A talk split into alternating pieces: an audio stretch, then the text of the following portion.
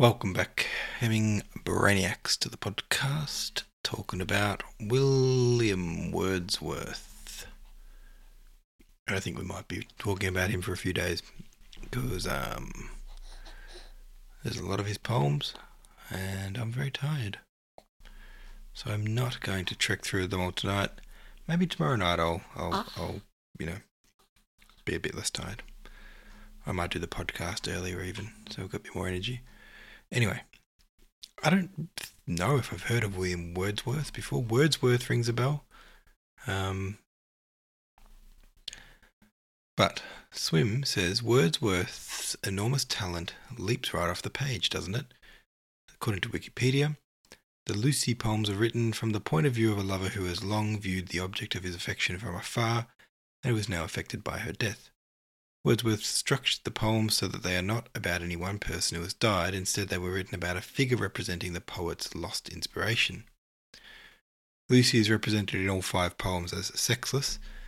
It's unlike that, unlikely that the poet ever realistically saw her as a possible lover.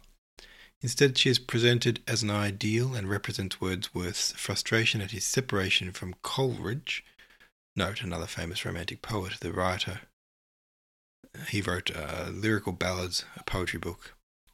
Oh, they they wrote lyrical ballads and a poetry book together.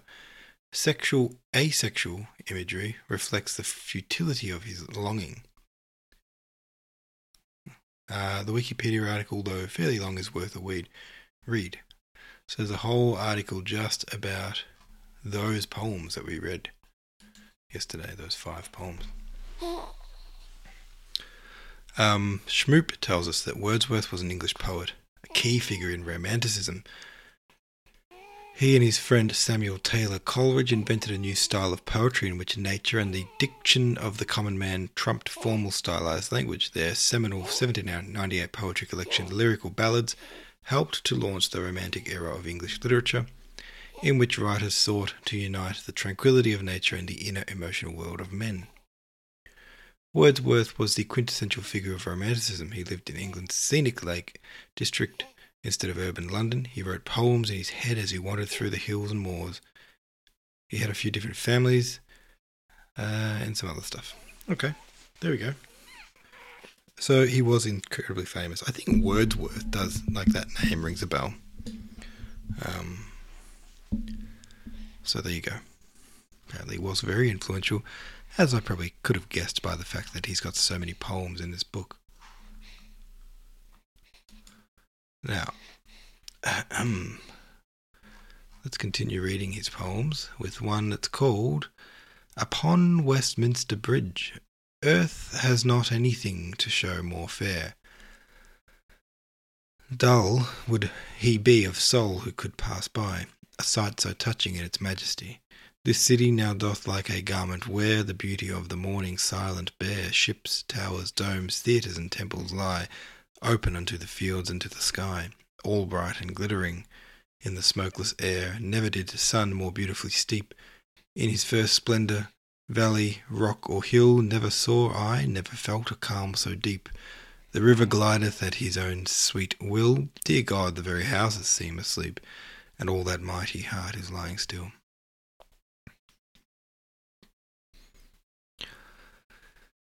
Evening on Calais Beach. It is a beauteous evening, calm and free. The holy time is quiet as a nun. Breathless with adoration, the broad sun is sinking down in its tranquillity. The gentleness of heaven broods over the sea. Listen, the mighty being is awake, and doth with his eternal motion make a sound like thunder everlasting. Dear child, dear girl, that walkest with me here, if thou appear untouched by solemn thought, thy nature is not therefore less divine. Thou liest in Abraham's bosom all of the year, and worshipst at the temple's inner shrine, God being with thee when we know it not.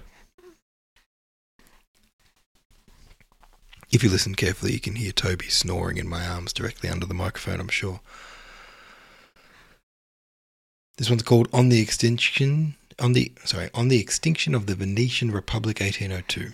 Once did she hold the gorgeous East in fee, and was the safeguard of the West.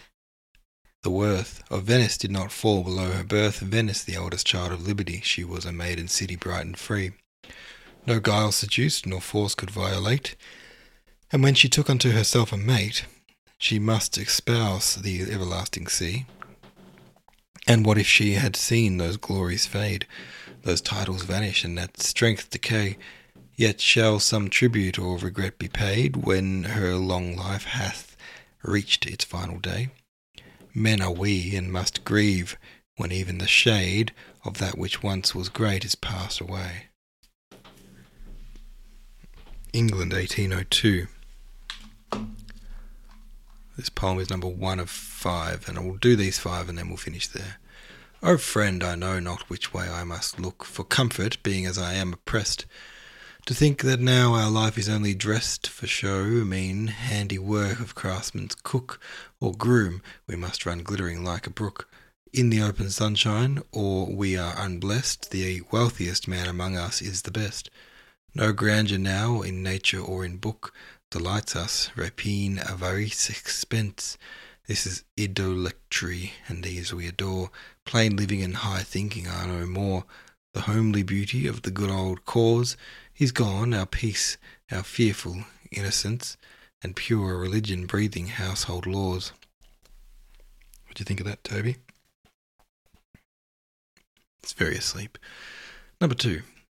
Milton, thou shouldst be living at this hour. England hath need of thee, she is a fiend of stagnant waters, altar, sword, and pen. Fireside, the heroic wealth of hall and bower have forfeited their ancient English dower of inward happiness, we are selfish men. Oh, raise us up, return to us again, and give us manners, virtue, freedom, power. Thy soul was like a star and dwelt apart. Thou hadst a voice whose sound was like the sea, pure as the naked heavens, majestic and free. So didst thou travel on life's common way in cheerful godliness, and yet thy heart the lowliest duties on herself did lay. 3. Great men have been among us, hands that penned and tongues that uttered wisdom, better none. The later, Sidney Marvel Harrington, young Vane, and others who called Milton friend. These moralists could act and comprehend. They knew how genuinely genuine glory was put on, taught us how rightfully a nation shone. In splendour what strength was, that would not bend, but in magnanimous meekness France, 'tis strange, hath brought forth so no, such souls, no such souls as we had then. Perpetual emptiness, unceasing change, no single volume paramount, no code, no master spirit, no determined road, but equally a want of books and men. 4.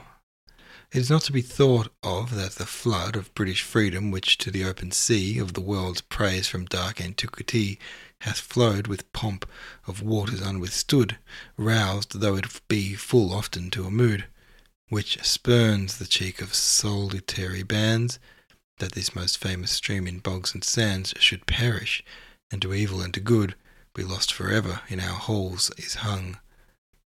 Armoury of the invincible knights of old we must be free or die. We speak the tongue that Shakespeare spake, the faith and morals hold which Milton held. In everything we are sprung. Our of earth's first blood have titles manifold. Number five. When I have borne in memory what has tamed great nations, how ennobling thoughts depart, when men change swords for ledgers and desert, the student's bower for gold, some fears unnamed, I had my country, am I to be blamed? Now, when I think of thee, and what thou art, verily, in the bottom of my heart, of those unfilial fears I am ashamed, for dearly must we prize thee who find in thee a bulwark for the cause of men. And I, by my affection, was beguiled. What wonder if a poet now and then, among the many movements of his mind, felt for thee as a lover or a child? Alright, that's our poems. Um, for today at least. There's plenty more Wordsworth where that came from, but that's going to do us for today. Uh, so, thanks for listening. See you tomorrow.